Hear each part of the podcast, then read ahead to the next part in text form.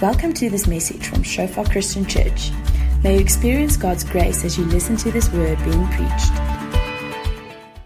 Yeah, so thank you everyone for for for joining us this evening. Um, yeah, we're glad that we can still meet on this platform. Um, and yeah, we just realized that this is such an important time to have this talk um, and really just to um, yeah to take some time and and to talk about relevant issues. So tonight we've got a few specialists that are going to share with us. Um, yeah, and I really want you to just um, open your hearts to receive from them. The first one will be Miranda, and we also have Anna Marie Liefnink, who's joining us from the UK. So we're really privileged to have her as well. Um, and Jade is also with us. Um, I think we all know Jade. Um, so um, yeah, I'm just going to so we just ask Jade to pray for us as the psychiatrist, and um, yeah, then I'll start the introductions. Let's pray. Father, thank you, Lord, that we can just come together, Father, as, as your children. Thank you that we can sit at your feet, Lord. Thank you, yeah, that your word says that you are a comforter, Father. And you know, thank you so much for that, Lord. And I thank you also, Father, that you just create provision for us to have avenues that we can seek, Lord, when things get tough, Father. But knowing that that ultimately we can just lay at your feet, Father. And I thank you for that, Father. I thank you for the privilege of being your children. And I pray, Lord, for tonight. Um, I ask, Lord, that you would just bless the conversation. I pray for your wisdom to reign. And mm-hmm. yeah, I just thank you that we have the privilege and the opportunity, Lord, to grow and learn from one another and, and seek counsel from one another. We just bless you, Father. Amen. So you're going to see two angles now. Um, as Mason is just trying to sort out our technical difficulties. Um, in the in the Zoom era, we know there's always something that goes wrong, um, but hopefully she will be able to fix it now. Um, we'll switch over to the other camera. Are you are you ready, Mason? Okay. So um, Miranda, I think we all know Miranda. She was in our congregation um, until up until uh, last year, beginning of last year, uh, when they moved to George. Um, Miranda is a, a, she's got a degree in um, psychology that she got from the University of UJ. Um, so she's also registered as a, a Christian um, psychologist. She's sorry, she's registered um, as a Christian counselor. Um, and she really has a heart for for adolescents as well, um, and for grief counseling, um, childhood trauma, and many different things, um, adult relationships, marriage counseling. Um, I think many of us have gone to her when we've needed to talk to someone. Um, she also has four amazing children that all serve God and that are really solid. So she's really someone that we can all look up to. Um, and she will be sharing with us first. And then afterwards, Anna Marie Liefning will be sharing with us. Um, I got to know Anna Marie when she was still a student in Stellenbosch, before she was a, a clinical psychologist. Um, and we also served together at Somerset West Shofar. And Anna Marie, um, she is, um, so she's a, a chartered clinical psychologist um, working in, in London, in East Horsley. So she's an international uh, therapist specializing in clinical psychotherapy, life transitions, and personal personal growth. So tonight we're really excited to have them sharing with us. Um, Jade is also, um, well, Jade is a psychiatrist. Um, she will be sharing with us next week, but we're also honored to have her here with us. Um, so I just like Miranda uh, you've got the floor. Please, can you share with us? She'll be sharing about grief um, and um, just handling grief and trauma. Thank you so much, Rochelle, for this opportunity. Um, can you all hear me? Yes, can you hear me? Okay, great. Thank you, Rochelle and Joburg. Um, yes, it's an opportunity, and I'm very privileged to just be part of you again um, I actually realized how much I've missed you. You know, when I'm speaking to you now, I can see, wow, I've actually missed my Joburg people. So, greetings from Wilderness.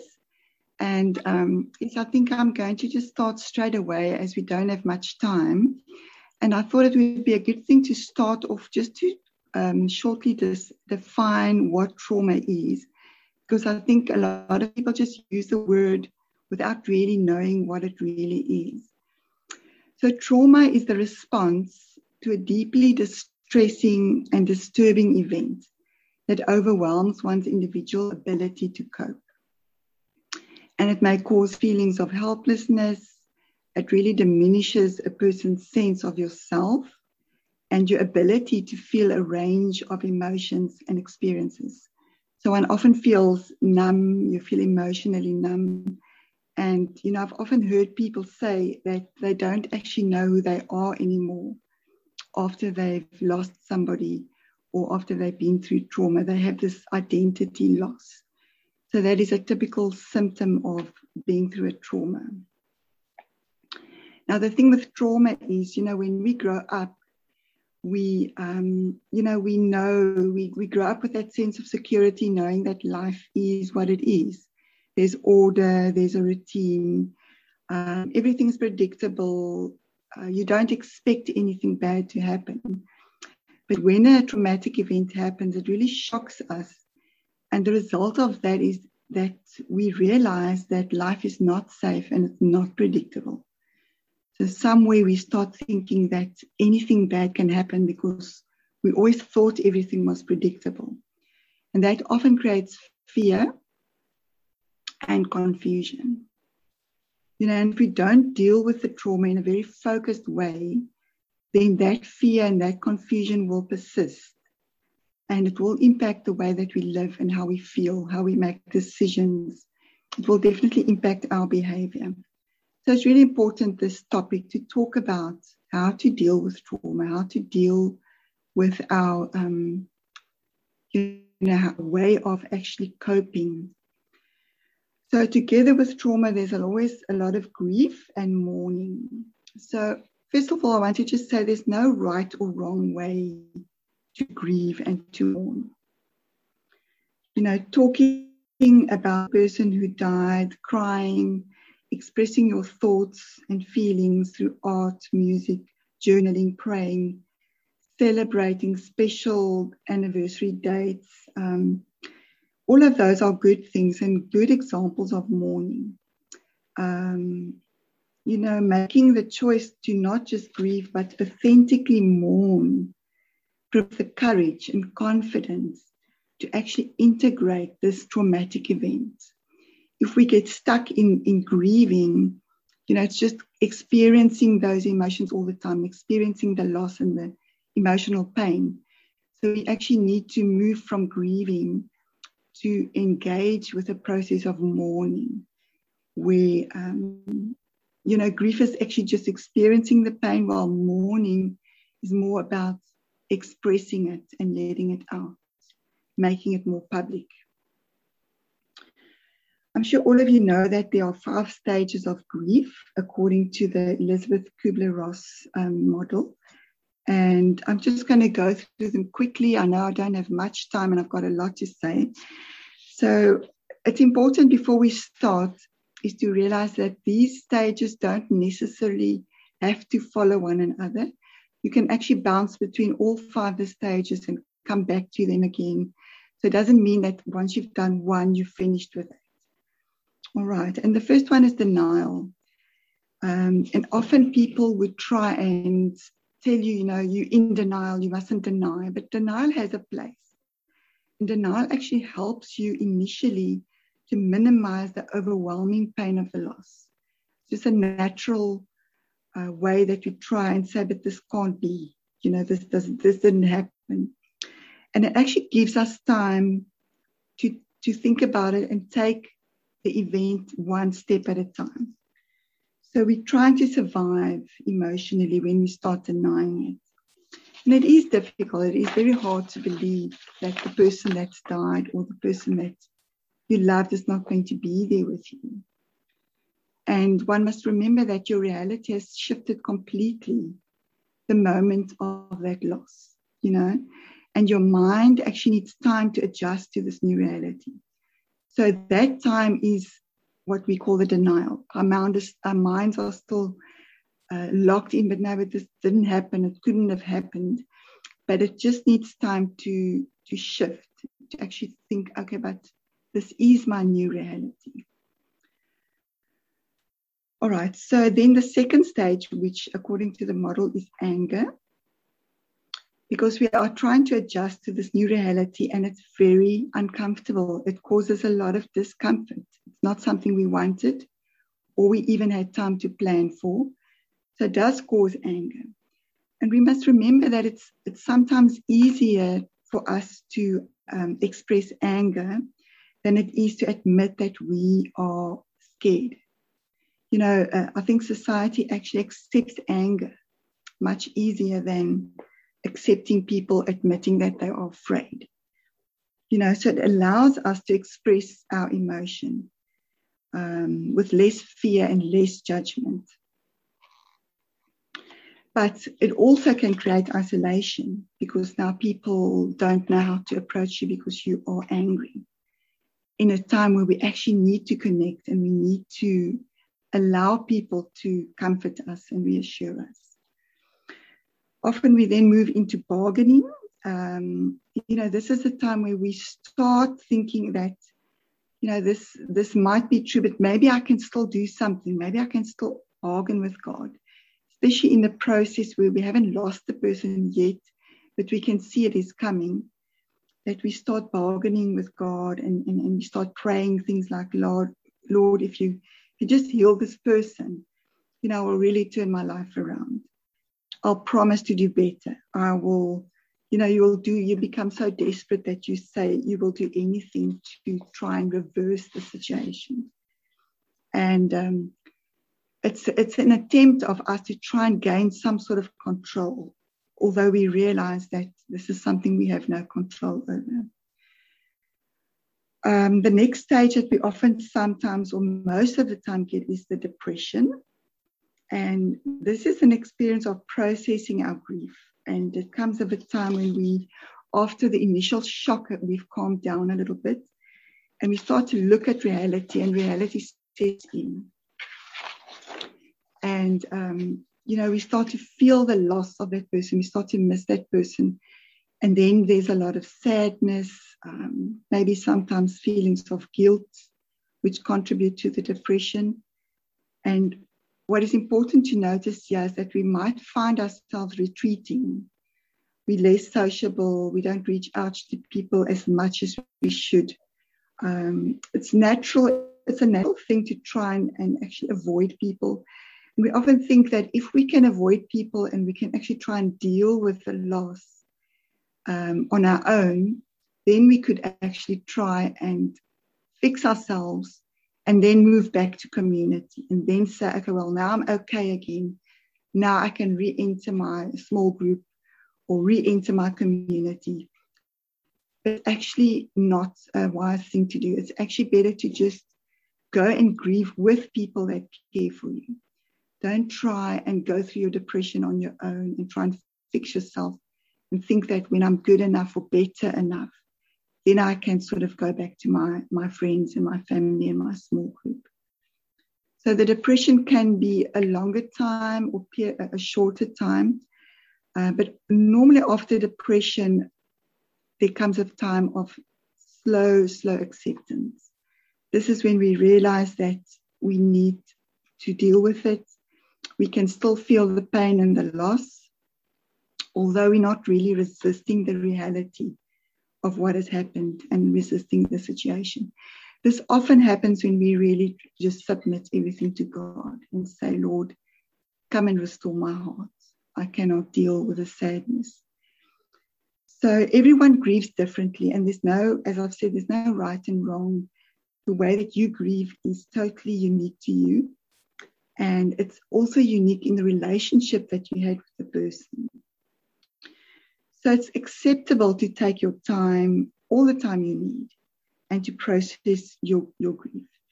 Um, it's important to realize that according to research, most people, um, you know, those symptoms of grief, the depression, the sleeplessness, the loss of appetite, they seem to peak round about six months after the traumatic event. So, but it does depend on how you actually process it.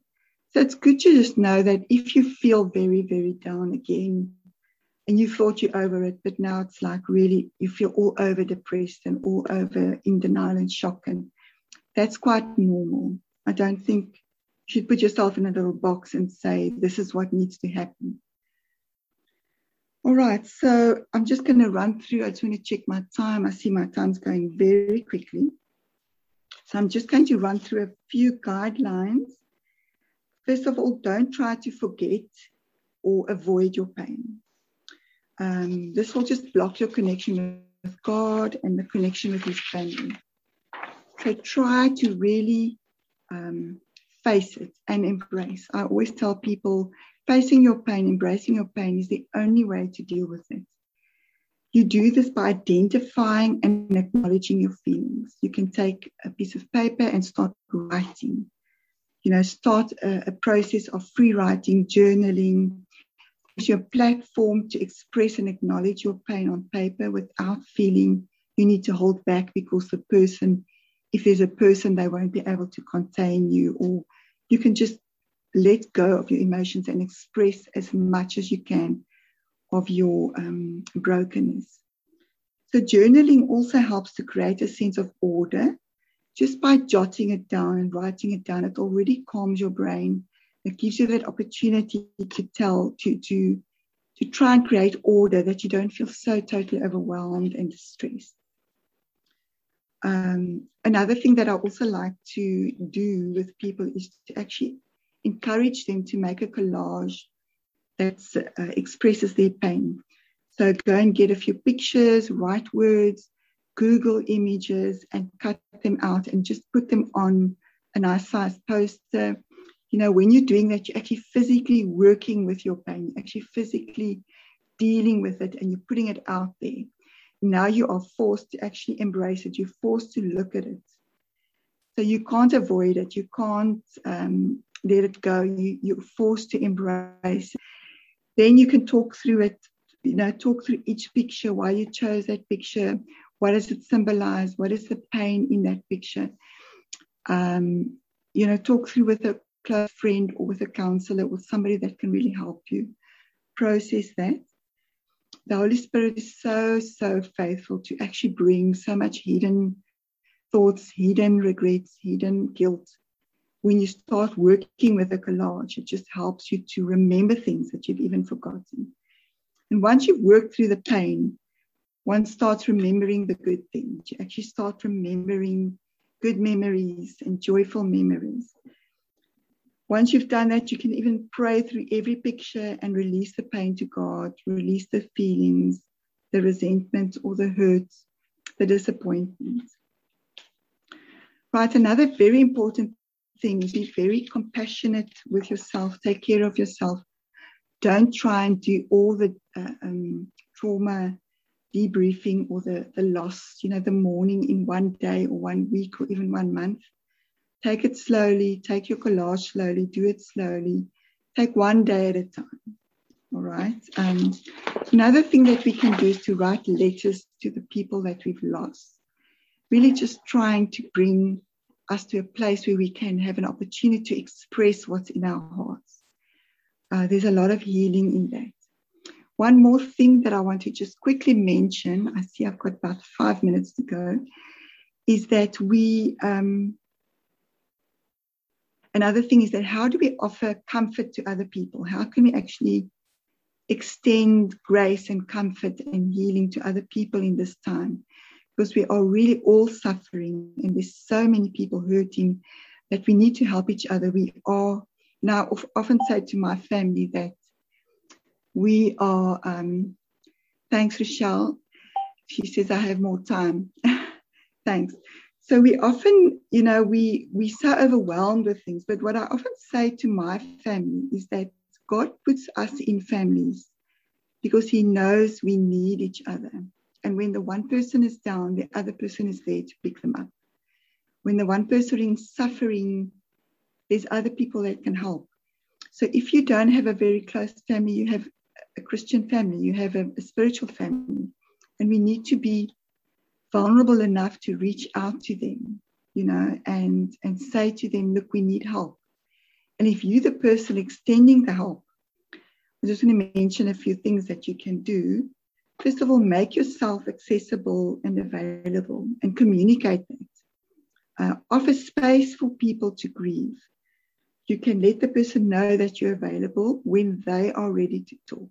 You know, often people just can't get themselves to talk. Um, they need time. But you can say to them, I know you need time, but when you're ready, I'm here.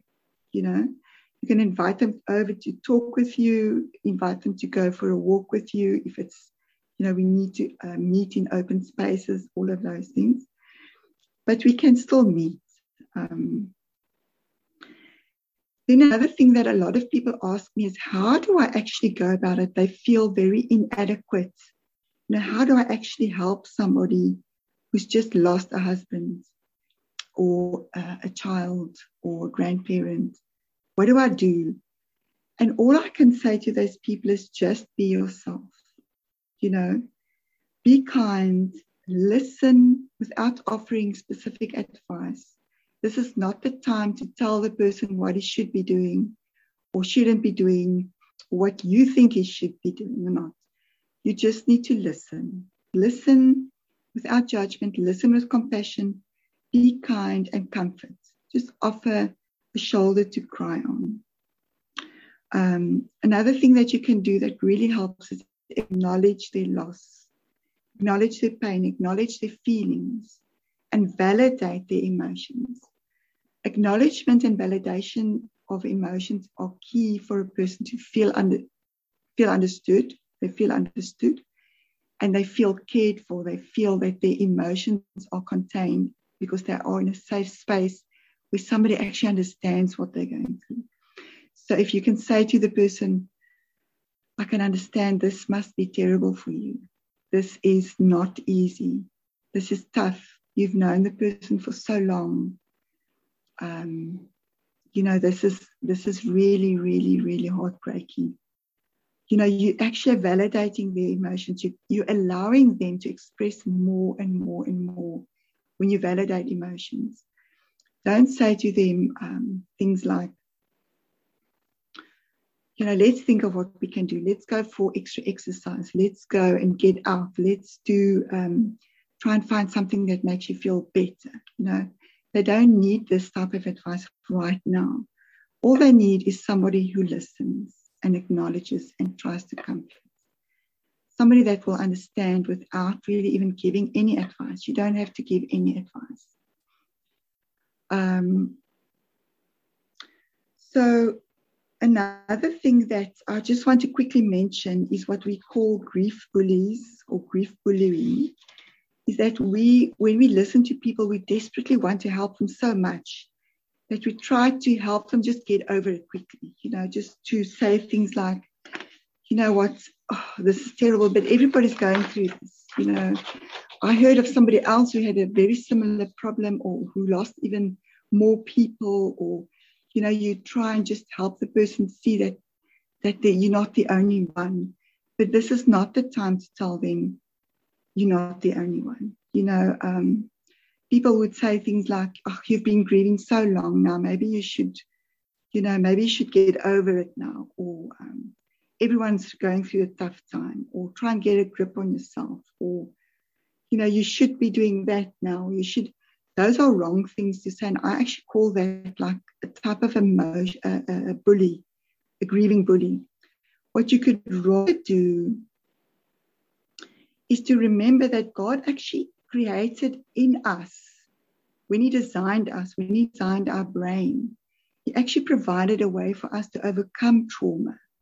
And this is the way that, um, you know, when we were born, for instance, if you think of a young little baby, that baby, um, you know, when the baby sees a person, uh, the mom or the dad, those people are normally smiling, those people take care, they soothe the baby when the baby's crying, they have loving, smiling faces. Everything they do actually creates a sense of joy in the child. And that is repeated right throughout his childhood days.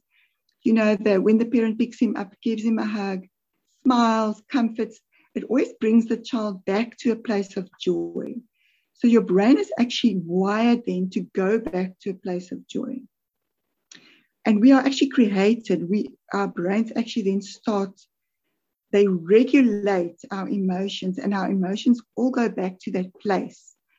If we have been strengthened in that thing of being, you know, people are, are glad to see us. You think when they see us, they hug us, they give us a, you know, a big smile, they are glad to see us. That all creates joy.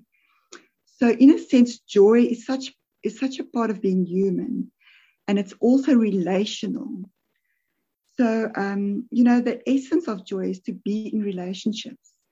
So I just want to encourage you to really reach out to your community, reach out, strengthen relationships, try and create more and more joy in your relationships because that will ultimately help you to, to regain that strength of um, joy in your life. Um, I was just thinking, um, I know I'm going to end off here because Anna Marie is going to talk about resilience. But I just like to mention something that, you know, we can really strengthen our relationships with people close to us, our family, our friends, but also strengthen our relationship with the Lord. You know, I, I, I love to um, think back on, on, on uh, David. He's always such an example to me on where on the way he dealt with with grief and mourning and how, how he also dealt with trauma. So this is the story in 1 Samuel 30 where David was fighting a war and there was some um, enemy who came in, attacked his city, and he loot, they looted the city. They actually took all the cattle. They took all the women, all the children as captives. They took them away. They burnt all houses down. So when David and his men came back, they were absolutely devastated. They were tired, they were hungry, they had no strength left, and they came back to a city that was totally looted, houses burnt, wives taken away, children taken away.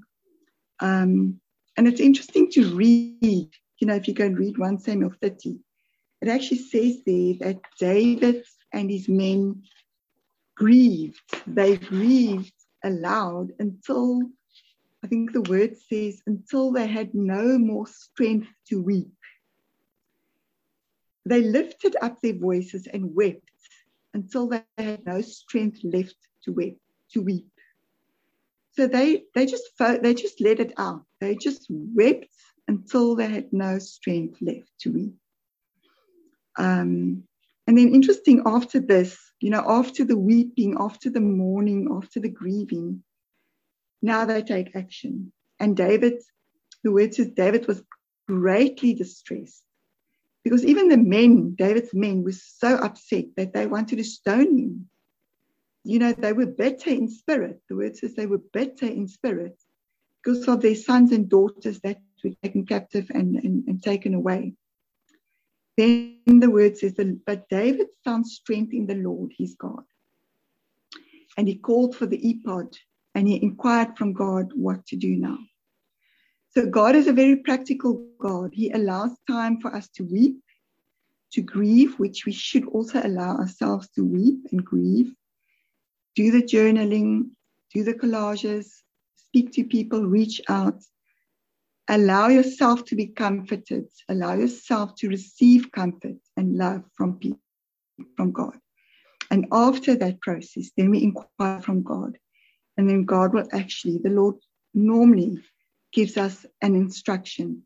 Because then when we have something to do and we have some goal to walk, to, to work towards, that also it's a very practical way of overcoming our grief and moving forward with our lives. But I think Anna Marie is going to talk about that and she's going to tell us more about um, resilience, how to cultivate resilience and build um, that rebounding that we need. Thank you so much. Great. Thanks, Miranda. It's lovely to be with you all. I hope you can hear me. Um, I'm com coming across the oceans from the UK, so um, it's a treat to be back metaphorically in South Africa. Um, yeah, we're going to speak about resilience. Um, I'm just going to launch in. So, the definition of resilience is really a capacity to recover quickly um, from difficulties, and almost if you imagine kind of an, an elastic band. So, it's that elasticity. And I think why resilience is so important is it helps us twofold. So, it helps us, if you think of, say, a physical injury, like if you were to fall and to break a leg, um, where you've built up resilience, where you're maybe fit and quite strong and your muscles are strong, you heal a lot quicker. Um, and where you're good at giving your body nutrients and you sleep a lot and you know you're taking in oxygen, your body really heals quickly.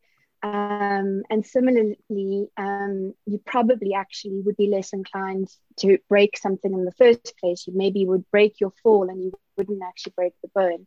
And so, from a psychological point of view, that's really what resilience is about. It's about looking at our soul. So, psychology focuses on the soul. When you think of people, people are um, body, soul, and spirit. And so, um, in psychology, we really zoom in on the mind, the will, your emotions, which is your soul. But obviously, because tonight we in a church setting, um, we want to take into account all three aspects of our being. So we're not just looking at psychology and psychiatry, which would be the soul. We're going to look at the spiritual aspect, and we're also going to look at the physical aspect, because from Christian worldview, we see ourselves as being tripart. So body, soul, spirit, um, and be and looking at resilience in, on all of those levels. And what resilience would do is it would really help prevent kind of trauma um, or depression. So I, I just want to add to what Miranda was saying is that um, for many of us, the last while has been pretty traumatic with coronavirus and, and in South Africa particularly um, you guys have been experiencing looting and, and perhaps traumas related to that. There's been loss of business for many people. People have had to deal with death. Um, there's just been changes in circumstances. So I think the world has felt quite crazy, overwhelming, traumatic, um, very changeable. Miranda was speaking earlier about how predictability creates safety. And I think for many of us, our external environment doesn't feel safe necessarily anymore, and that can feel quite traumatic. In the most part, though, it would be like somebody who's gone for a run, maybe turned their ankle. Um, it's really sore in the moment. They get home, they put an ice pack on, and then probably in a few days they could get up and running again. And for the most of most most of us who are healthy and functioning well, um, that resilience is about just sustaining that so that if something comes and, and kind of interferes with our world, we're actually able to quickly recover from that. But for some of us, and this might be for family members, it might be for yourself, um, or people that you know, that trauma or that that grief or that depression actually becomes kind of what we would call clinical. So it becomes diagnosable. And that's where people like me or like Jade get involved. And that's where your functioning has become impaired to such an extent, it's like the broken bone. So you're no longer able to walk on that ankle. You have to go in and get it repaired before you'd be able to get up and start exercising again. And that's where resilience also comes in. So resilience after the break is about okay well how can we repair? How can we get up again? How can we make good what what has been broken? So i really want you to understand that there is a distinction that mental illness um, is when there's kind of that break that takes place and there's a there's a breakdown. And when i say functioning i would normally look at things like your daily functioning is impaired. So it may be that you aren't able to sleep anymore. You you've got insomnia and you just can't sleep because you're so stressed. Um, it may affect you on in your appetite that you can't eat anymore, or maybe you overeat and you just are never full and you, you know you visibly put on weight. Um, it might be affecting kind of your relationships that you don't want to talk to people, you pulled away, um, or that you just have to be around people. You can't be on your own anymore where previously you could. Um, and then things around work often as well. So you can't do the work that you would normally be doing, you know, before. So that would be if you are employed, it would be going to work. If you are a student or a scholar, that would be going to school. Um, so the thing, the daily tasks of life suddenly aren't able to be done, and then probably we're looking at a situation where that trauma, that grief, has actually kind of compounded or, or become a clinical problem. Um, that's not going to be the majority of people. Most people, it would be that the trauma or grief is still on quite a functional, normal level. It's interrupted your life. It's important, as Miranda said, to take the time off to process it. But we also know that the brain and how God's created us and in our relationship with others and with God, there is a process of healing that almost naturally can take place, like applying the ice pack and then your, your ankle gets better. So those are just some of the things I wanted to highlight. Um, I mean, if I if I launch into which is probably the practical, which is how do we actually develop resilience? Um, resilience isn't necessarily something um, it, it is there. We are inherently born with a measure of it, but it definitely is something that we've got to cultivate and kind of work at. Um, and so it's like anything. I mean, for those of you who do gym, you'll know that if you do resistance training, it often makes you really strong. And and the word's pretty clear. I mean, God's word speaks often. One of the verses I highlighted earlier when I was preparing was in from James 1, if you read from verse 2 to 8. I'm not going to read it out now, but basically, you know, God's saying there that the testing of our faith produces that patience. Um, and it's very clear, you know, like iron sharpens iron. Um, right throughout the Bible, the Lord actually explains to us that where there's testing, where there are obstacles, those are the things that actually produce the resilience that enable us to push through um, difficult circumstances. So I would say um, what I'd like you to consider, and this is looking for yourselves on a personal level, but obviously looking at your families or your friendships when you may be helping others. One of the big things, or the things that God said to us that we can do, is we need to watch what comes in and we need to watch what goes out and where where you've got stuff coming in that's what you're seeing it's what you're hearing it's what you're eating or kind of taking in and where you've got stuff coming out that's basically what are you speaking? What are you saying? Um, what's kind of going through your body and being excreted? And if there isn't firstly a mindfulness or a guardedness around what you're allowing in you aren't going to be as resilient because there's going to be toxins in your body, in your brain, in your soul, in your spirit. Um, those things are going to pollute you or they, they're going to inhibit you in terms of that healing process. And if you are someone who's maybe okay with what you, you, you're taking in, you're quite measured or mindful, but you store it all up and you aren't actually having that outflow. Um, and this is quite key to many church settings where there isn't necessarily outflow, where there isn't accountability, or there isn't kind of investment in others beyond ourselves, then actually we also still get sick. So it's like somebody who's eating and eating and eating, but it's almost become quite constipated and actually can't get stuff to go out. And, and that can really make you sick. So if you can bear that in mind, that when you're looking at these things, I want you to think of what am I allowing in and what am I giving out? And should I be changing that?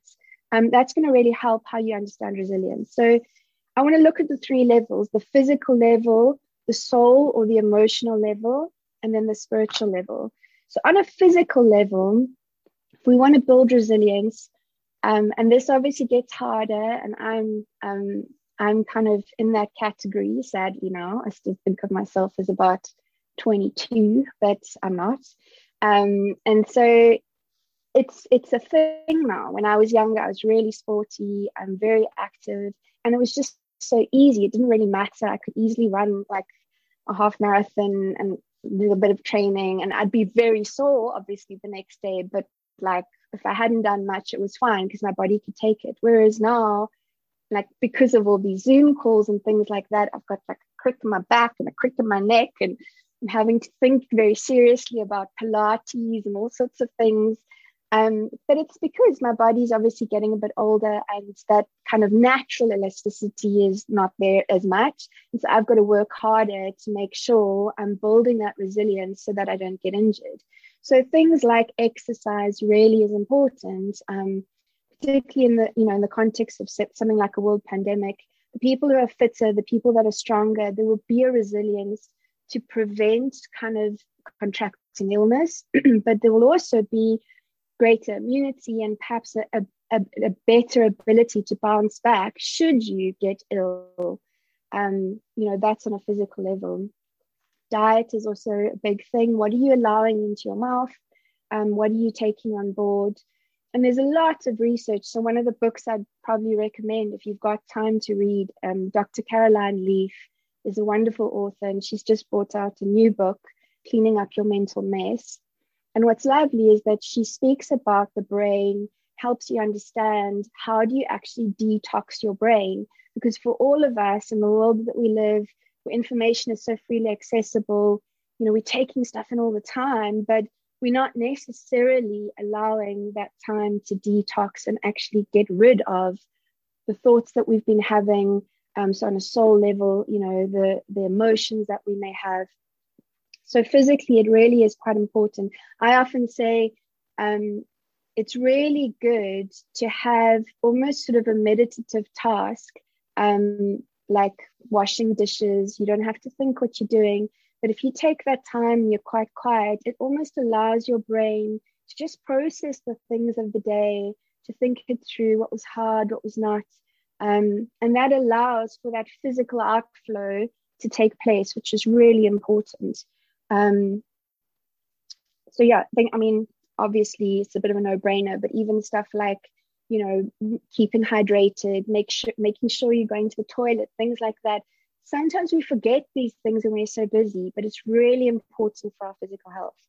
On a soul level, an emotional level, um, building resilience. So one of the other authors I'd probably recommend is someone called Mark Comer and he wrote a book called The Ruthless Elimination of Hurry. And that, again, if you look at the concept of, okay, what you're allowing in and what are you letting out, I believe, yeah, I believe there's an agenda to keep us distracted, um, a spiritual agenda, and to keep us occupied, um, to keep us kind of almost like hamsters in a wheel because I do think that that blunts us to relationship it means it's very difficult to engage with god with with our partners or our friends with our family. Um, it's difficult to engage with our children.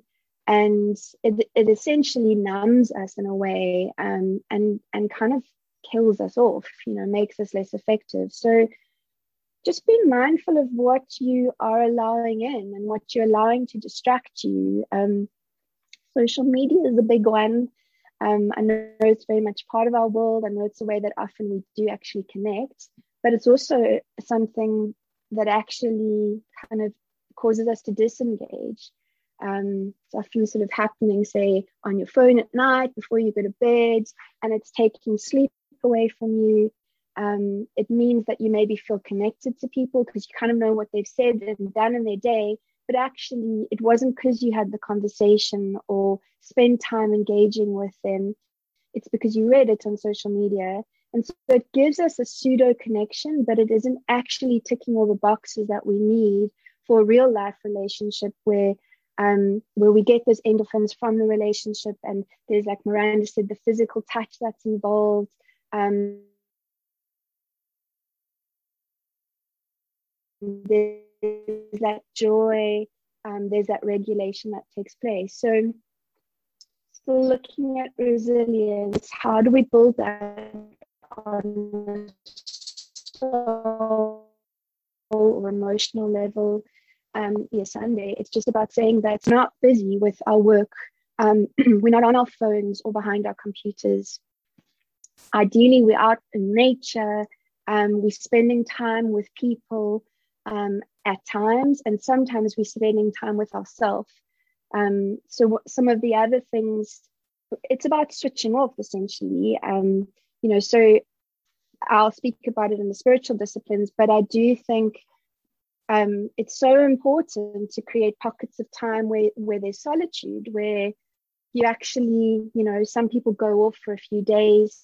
Um, for children, you know, people who've got children, that's probably not another thing, but um, it's really important to to slow things down, to be mindful and connecting with God and connecting with yourself, with what are the thoughts that I'm thinking, what are the emotions that I'm feeling. Like Miranda was saying, can I put a name to these?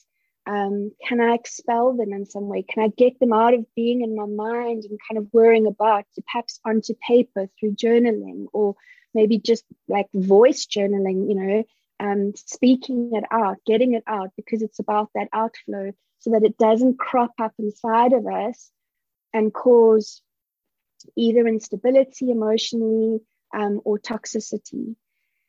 So, yeah, journaling is a great one, verbal expression, having friends that you maybe, I mean, the ideal would be to tick boxes simultaneously. So, having a friend that you maybe go for a run with, which ticks the physical box of um, you know, kind of res- building resilience, but you also can talk through things, really wrestle through um, any difficulties that you may be having, and having that accountability and that relationship. So, really thinking about how you spend your time and being just flagging where there are times in your day or your life where time is sort of, I don't know, it's just kind of wasted and um, and almost yeah you you're losing it in a sense you're not really being a steward of that time and perhaps in some ways it's actually maybe toxic to you or um, yeah it's not building resilience it's it's ebbing away or eroding that resilience that you have. So lastly on a spiritual level um, richard foster who is quite an old theologian and he's modern day theologian but um, he wrote his books sort of a few decades. Um, I think it's really powerful to read and, and, and really kind of potent right now because I think sometimes we've lost the spiritual disciplines. And so I do think one of the key aspects of building resilience, particularly on a spiritual level, is to look at things like, you know, being disciplined in your quiet times, being disciplined in consuming what you're taking in the word of God, because that is truth, that is feeding your spirit. Um, being disciplined in satiating your thirst through the Holy Spirit. So, praying in tongues, worshiping, um, making sure that you make time to do that, that that's something that's a priority for you and not just an obligation. Um, and looking at things like being disciplined at fasting, not because you want to lose weight or the church has told you to do it, but actually setting time aside to fast because fasting does bring you closer to God. It helps you to hear Him. Um, and it's a discipline that actually builds resilience and strength.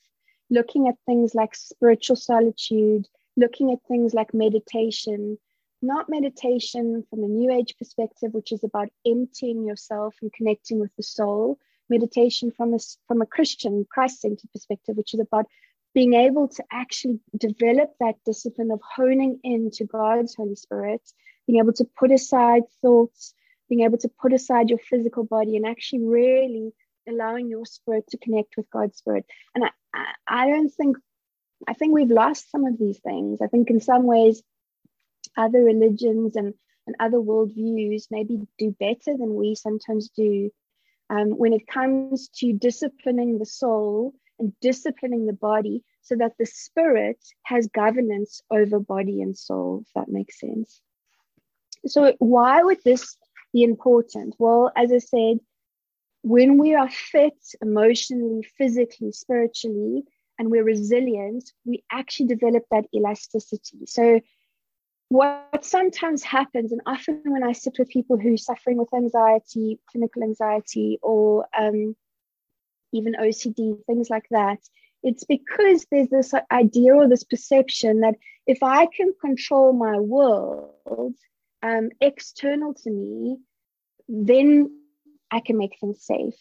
And so there's an emphasis on control. Um, and I do think that you know, for most of us, if we're really kind of honest with ourselves, um, we often struggle with control. So we struggle with regulation in a way that's healthy. We struggle with self discipline, and we often err on the side of control, which is either controlling too much um, or it's kind of controlling too little, where there's actually chaos. And I do think that obviously self control is one of um, one of the, the fruits of the spirit. So it's something as you draw near to God, you're gonna you're gonna grow in that. But it is also something that you actually need to make kind of a goal that you're working towards. Um, and and it is really important, I would say, to to to shift this perception and expectation around eh, eh, from being if I can control the external world, then I'm going to be safe, to actually, and this is what resilience is about. Resilience is saying, in spite of chaos in my external world, in spite of things being completely out of control at times, or incredible trauma or loss, in spite of grief, there is a place of homeostasis, of regulation, of safety that I have internal to me, um, based on my relationship with Jesus Christ, centered and founded on that, which gives me peace, which which God says, He says He'll give us peace, which goes beyond our circumstances, which would guard our heart and mind, which is our soul and our intellect in Christ Jesus. And so I really believe, from a spiritual point of view, there is guaranteed for us a place in the midst of adversity where we can be at peace. And I don't believe that that peace is based on circumstantial kind of um, calm, you know, calm circumstances, being able to control everything. God promises us that place of peace in the midst of adversity. But I think for a lot of us, it's really difficult to actually get there because we're so numb, we're so hurried, we're so overwhelmed that we almost kind of, if we're looking at the out and the in, we're taking on so much, we're so overwhelmed by everything that that there isn't space for that peace because we're kind of overburdened and overladen. Um, so if I think of some of the stumbling blocks um, that I just thought of very briefly, um, expectations are big ones. I think often people really become, um, you know, kind of fall into to mental ill health when the expectations that they have um, are not met in a certain, situ- certain situation and they can't control the circumstances external to them. So often, if we're able to shift our expectations, um, the same situation can feel very different when we look at it from a different perspective. And so, one of the things, lots more that I can say tonight, which I'm not going to, but I know you've got another session next week. But one of the things I would like to end with is to sort of say, if you can also hold this in mind, that it's really important for us, so if you have a picture of this here is my thoughts, these are my expectations, these are my feelings, these are my um, ideas. And God has capacity and space for that. He's got capacity for us to be really angry. He's got capacity for us to swear and to be bad, to be sinful. Like he knows those things. So it's really important that we're not false about it or try to put up a facade of coping. We need to be real. We need to be real with God. We need to be real and candid with ourselves. We need to be real and candid with the people that we trust and that we're in a relationship with. And we need to sort of get it out there, expel it, and say it as it is. But what we also need to know and to understand is just because it's real and our truth doesn't mean that it's the truth. And as Christians, we need to look at this point of view, which is that we believe from a Christian worldview that, that there is truth, that there is absolute truth. And that truth is founded on the Bible. And so, what I want you to always envisage is this picture of, hey, there's my truth, and I need to get that out. And maybe that's sometimes distorted, maybe that's, you know, sometimes not completely okay in terms of objectivity, but it's important I can get that out. Then I need to ask the Holy Spirit to show me the truth might be through counsel, it might be through reading the word and spending time with God, but actually asking Him to say, what is the truth in this scenario? And then what bridges these two is faith. And so faith, it says in Hebrews, is the evidence of things not yet seen.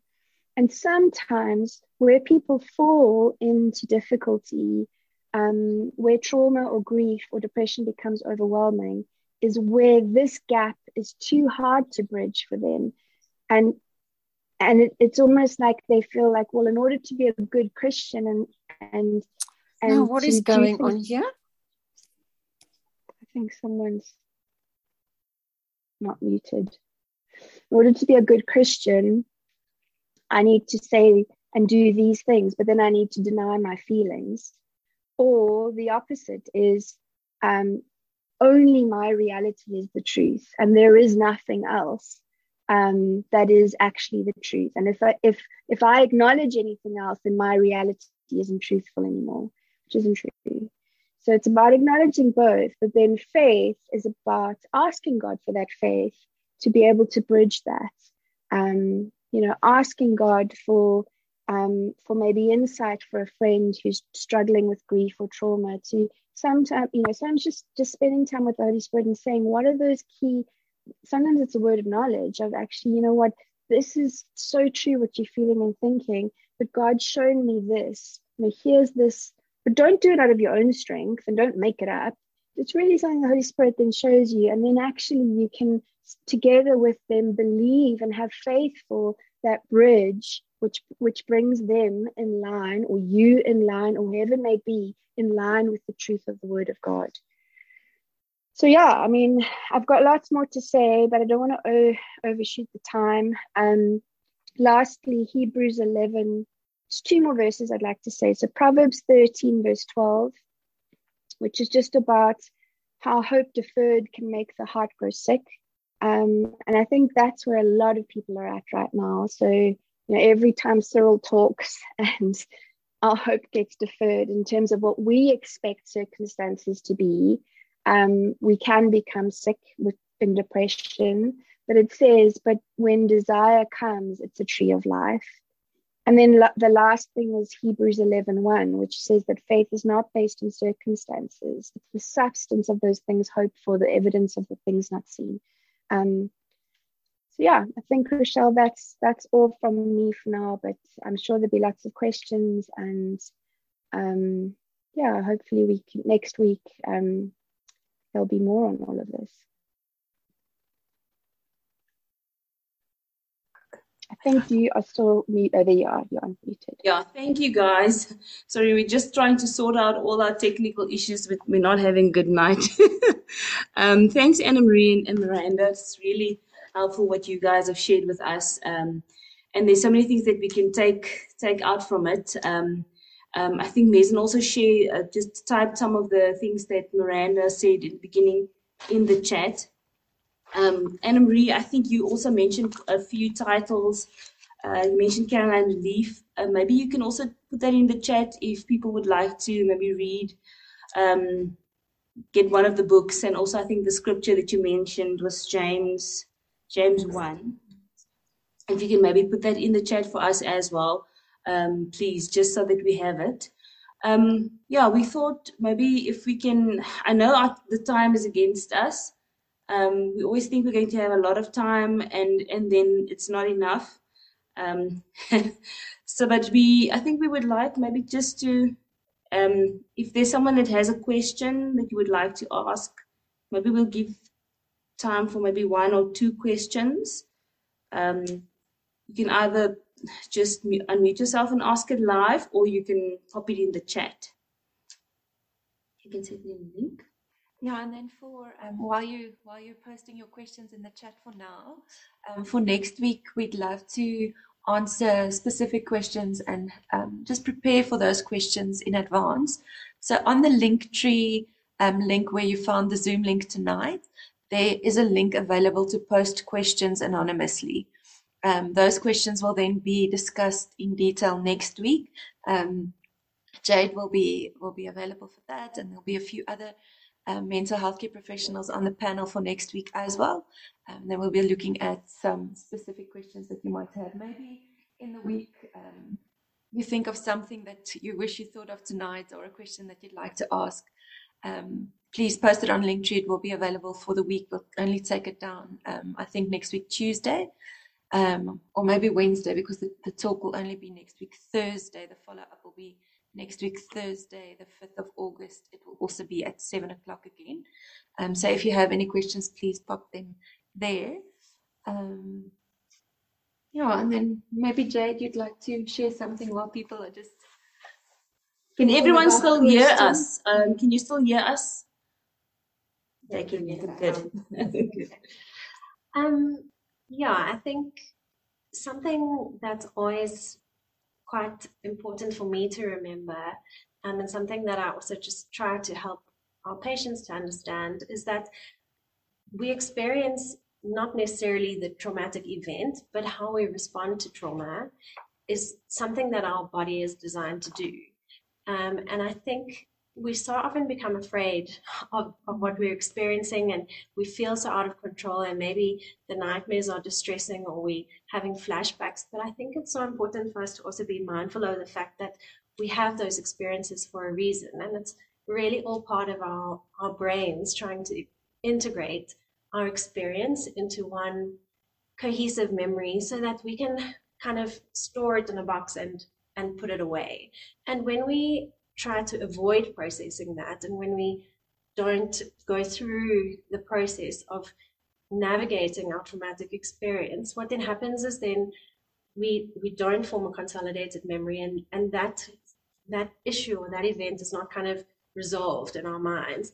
And then we have no control over that. So what then happens is at moments when we're not prepared for it or we're not wanting to think about it it kind of creeps up on us and it becomes what we call an intrusive thought or an intrusive image. And so I really want to encourage us not to, when these things happen, we can't avoid the things that, that we are exposed to and the things that we experience, but we can actively pursue healing and through the process. And I think that that's really just something that I want to encourage us all and, and to know that there's no recommended time of how long we should grieve for, how long um, you know, this process might take. It's different for different people. And as Anne Marie said, it also depends on resilience and our past experience and our kind of our own internal resources as to how we approach our traumatic experiences. But there's no recommendation on this hmm. is what's right and this is what's wrong and this is when we should be okay. And it's going to look different for each person. Hmm. And so, hmm. really, to just encourage everyone not to be critical of ourselves when we are struggling um, and when we are facing these things because there is no manual um, on how to to get through it. Yeah, I think it's so, it's so important. We um, a phrase I think that is so easily or often used that's almost become like something that we don't really know how to interpret necessarily is we hear quite often that people say it's okay, um, it's okay to not be okay. But what does that actually mean? I think just it's okay to acknowledge the pain that you're feeling. It's okay to acknowledge that there is grief, there is anger, there is, and to actually allow yourself to be in a space of acknowledging and validating that pain or validating that emotion. Um, we're not saying it's okay to be. Sorry, can you can you hear me now? Sorry, the computer sound is, is bad at certain spots. Can you hear now? Sorry. I was just saying, um, we often say that it's okay to not be okay, and just to understand that we we mean that it's okay to be in a space to acknowledge your pain. It's okay to to um, create a space for your pain to be validated, for people to acknowledge that you're angry now and that's okay, or you're you're bitter and you're you're resentful, or you're you, you're afraid and that's okay, or the the loss that you're experiencing is yet you're experiencing is is intense and um, you don't know how to get up today and that's okay. I'm here or i'm listening or um, rather than rather than saying yeah well at least this or at least you you lost your leg your your left leg but at least you have your right leg. It's not okay to say stuff like that but it is okay to say i'm sorry that that you're hurting today i don't understand how that feels but i'm here um, that must be quite hard um, just to acknowledge that I'm not okay and, and that's okay. Um, I see Cara has put up her hand. Cara, you welcome to unmute yourself. Hi guys, yes, I do have a question. Um, maybe more for Am, um, just regarding resilience. Um, I just wondered, um, like in context of family life and having young young kids, how do we facilitate uh, just facilitate um, in helping our kids to grow resilience? I know with with just having Luke and Ava, that's one of the things that uh, our teacher suggested, and it, it was something that I, I felt I don't know how to facilitate it. Um, but just thinking that if we do have the chance uh, to facilitate resilience from a young age, how do we incorporate it into our into just life and knowing that we cannot control everything and life isn't perfect for them if they can understand that from a young age um, that they do not need to control things and life and just uh, whatever.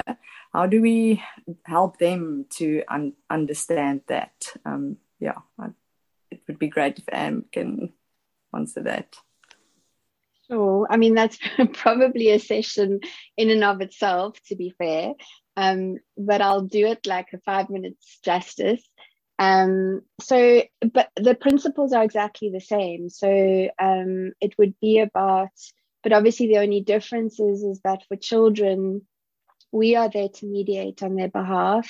Um, and we want to all the time be facilitating kind of them moving from a place of dependence on us. And Miranda was talking about that tiny baby that needs the parents to regulate and when a, when a parent does regulate their feelings, their emotions, their physical, their spiritual, their, their um, um, you know, kind of uh, soul experience, then the child is brought back to homeostasis. But as they get older, we want to facilitate and help them with the process of being able to do that for themselves.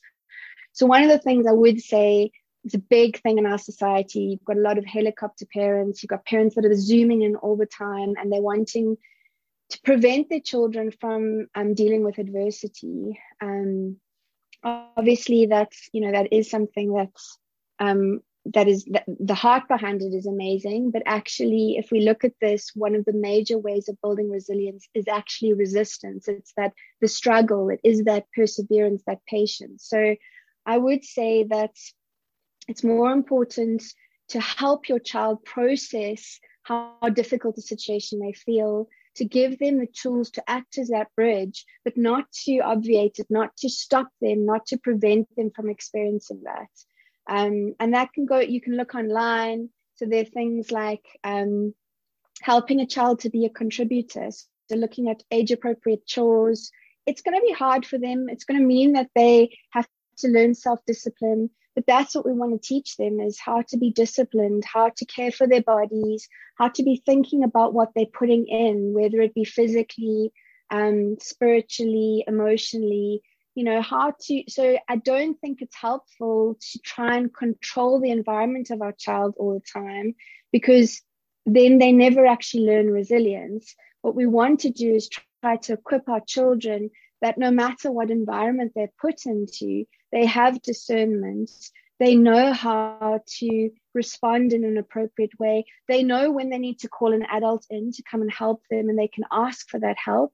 But there are also times when maybe they're okay to take the risk to try something in and of themselves. So things like helping them to initiate in a situation, helping them to be creative. I mean, it's something I didn't even touch on, but I believe the the epitome, the highest form of resilience is creativity. And that's essentially what God gave us is he made us in his image and he made us to be creative as he is creative. And I think that's one of the, the issues of distraction and being hurried is that there's no room for us to even be quiet and still. And there's no room on that to be creative. And so the more that we can facilitate our children's creativity, which doesn't necessarily mean sitting down and drawing, it means being able to creatively solve a problem or to take initiation, to make mistakes. So, you know, if they say something that's stupid, don't climb on top of them and tell them how wrong they are. Explain to them, okay, that's a great, you know, suggestion, but what about this and this? And you know um, think about it in this way but but really not shutting them down actually trying to open things up and helping them to be resilient and resourceful and creative um, as i said like this could really be a session in and of itself. Um, but yeah i guess the main thing would be don't prevent them from being able to conquer adversity. Um, and I think the other thing around emotional, sort of soul level resilience is I would say a good thing is at the end of the day or the end of a weekend, um, just to create a little gap, sometimes on the school trip home, things like that, where you do little check in and you say, How was your day? You know, what was your highlight? What was your low light? this is what mum like this is what my day was like so it's important for children to also learn to listen to somebody else and to develop that empathy so those are good ways to build that emotional resilience where they can again it's about okay what has been coming in coming in all day long and they may be feeling totally overwhelmed and have a temper tantrum normally. That's not a temper tantrum. That's just i'm exploding because i'm overwhelmed. And if you can help them to find ways to get that out in a way that feels safe for them that they feel that they can express themselves give words to what they're feeling that's that regulation and that builds resilience because then that same child will not feel overwhelmed in that situation. They'll feel equipped to deal with it. Um, and then they won't avoid it or become, you know, overly anxious or perhaps um, depressed or self sabotage, if that makes sense. Thanks, Anne Marie. Um, I think Link, Linka also has her hand up. Thanks, Ms. And Anne Marie, I have another uh, resilient focused question for you. Um, there's a Harvard Business Review article that did its rounds a few months ago saying that that blah, that blah thing you're feeling, it's, it's called lethargic. Um, and I think where I'm struggling with building resilience or with coming to grips with everything that's happening around us is not necessarily that my, my ankle is sprained and it needs ice. It's just almost chronically stiff or chronically um, you know hurting to a degree where I can run, so there's nothing to complain about.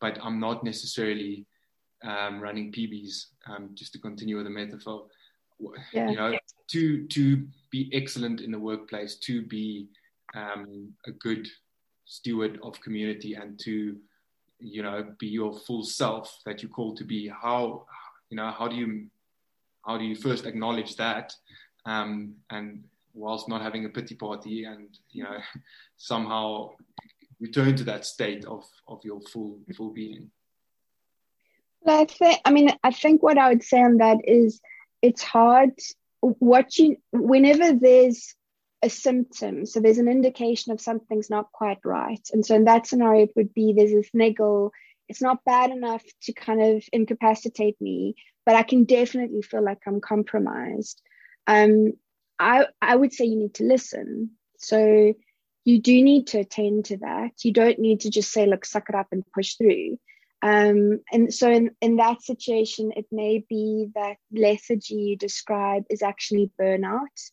Um, and I do think, you know, that's that verse from Proverbs 13 speaks a little bit about that. That's that hope deferred. So where you really amped, you've got your goal, you've been training, and then they're like, oh, sorry guys, race cancelled. And then you're like, okay, cool. Like next training pro, oh, sorry, there's another COVID related cancellation.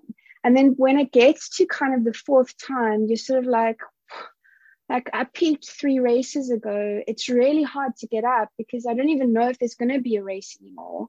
And I'm finding it really difficult to keep motivated. And there's a bit of a burnout, you know, sort of of it's hard to get up each day and to keep consistent in this. So some of those things are I do believe that this is a season of digging deeper.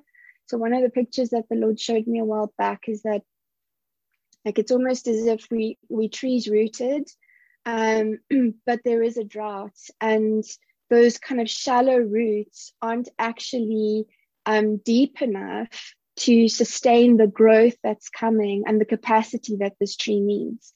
And so what happens in, in a situation like that is a tree actually stops growing at, on top and it almost goes dormant and then it starts pushing down roots to go deeper and deeper and deeper till it reaches like an underground water source or whatever it may be. And I do believe that this is what this season prophetically has been with COVID and kind of, you know, with a lot of what people have been faced with is that there's actually been a, a dormancy, a shutting down. And on the outside, for many people, it may look like, like I don't even feel like I'm running for anything anymore. But what I would encourage you is don't stop running, but also be okay if you're not doing your PBs. So the importance of this season is the discipline of to keep persevering because it's perseverance that produces the hope. And so there's something about like consistently you getting up, consistently you building that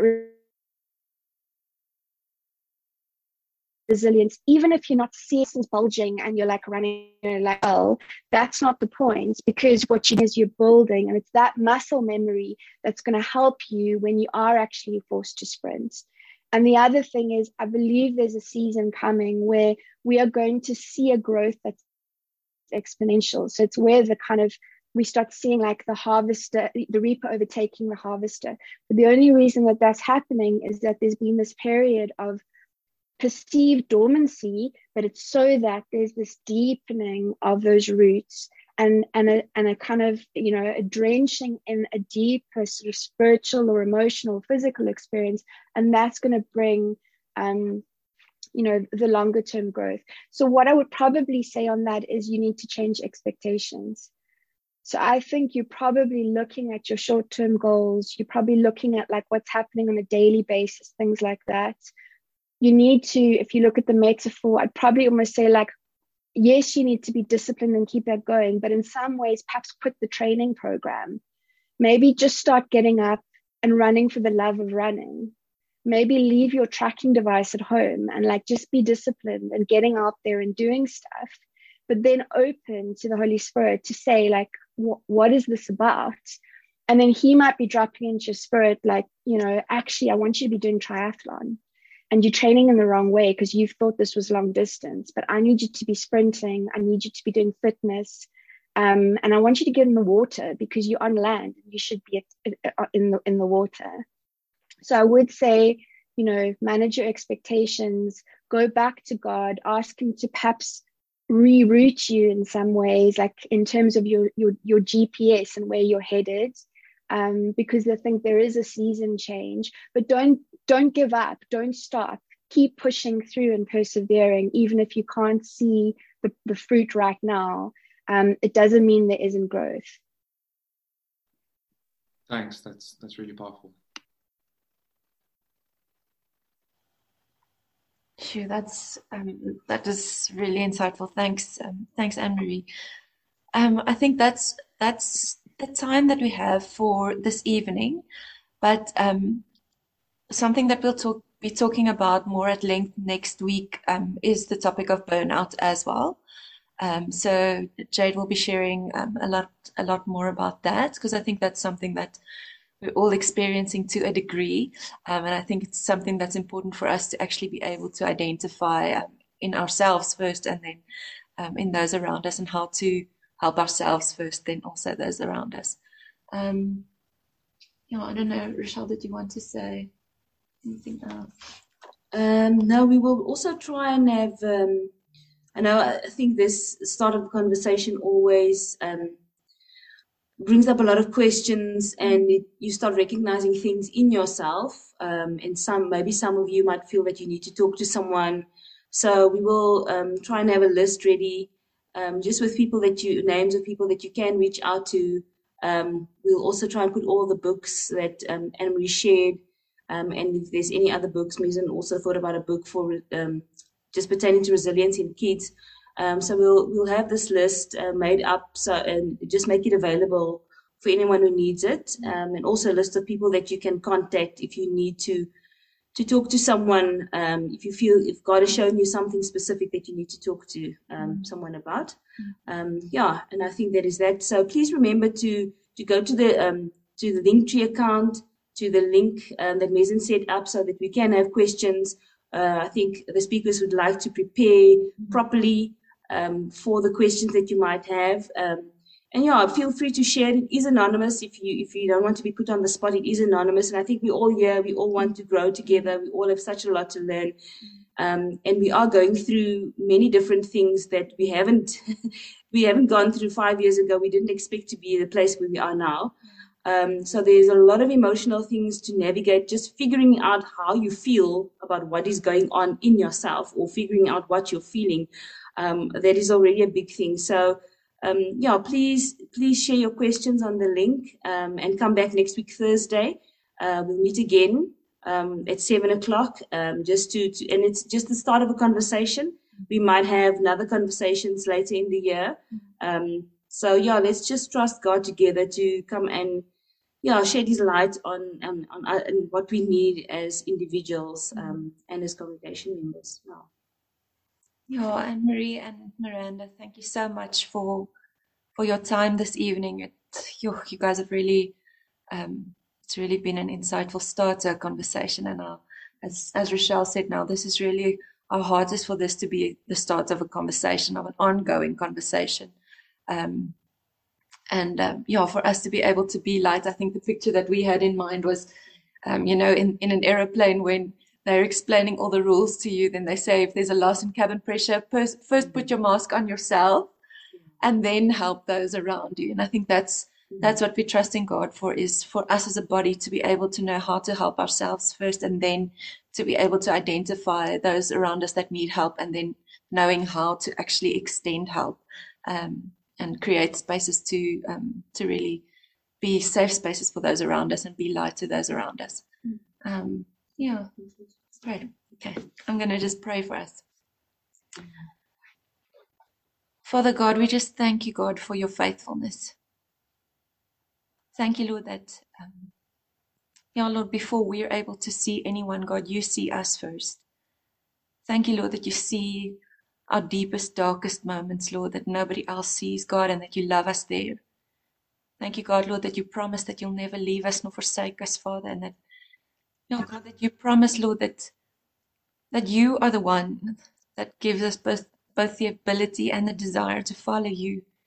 And that you promise that you'll complete the work that you started in our hearts and in our lives to um, to complete it till the day that we see you, Father. And God, we pray, Lord, for every word spoken this evening, Father God, that it will be deep rooted in fertile ground and bear fruit, good fruit and fruit that remains, Father. Now, Lord, we pray, Lord, that, that your body will be light to those around us, God. And Father, that you come and bring healing and restoration in us first, Father, for the sake of those around us, God, that, that we'll be able to comfort those around us the way that you comfort us, Father. And God, may you be glorified and may we see your kingdom come. In Jesus' name, Father, and we pray your blessing over Anne Marie and Miranda, Father, and Jade as they've shared this evening and um, you know, really just freely shared what you have taught and shown them, Father God, and the experience that you've given them, God. And we pray, Lord, that you bless them. Lord, that you bless the work of their hands, Father, and that you give them insight and vision, Father. And Lord, that you give them hope, Father. Hope to impart and be light where they are. We pray, Lord, for a time of refreshing for them, Lord. In Jesus' name, Father. Amen. Amen. Thank you guys for joining. We really look forward to, to next week um, and send us those questions. Thank you guys. Bye-bye. Thanks for listening to this message from Shofar Joburg. May the grace you receive produce God's greatest glory and your greatest good. For more information and sermons, please visit our website at www.shofar.joburg.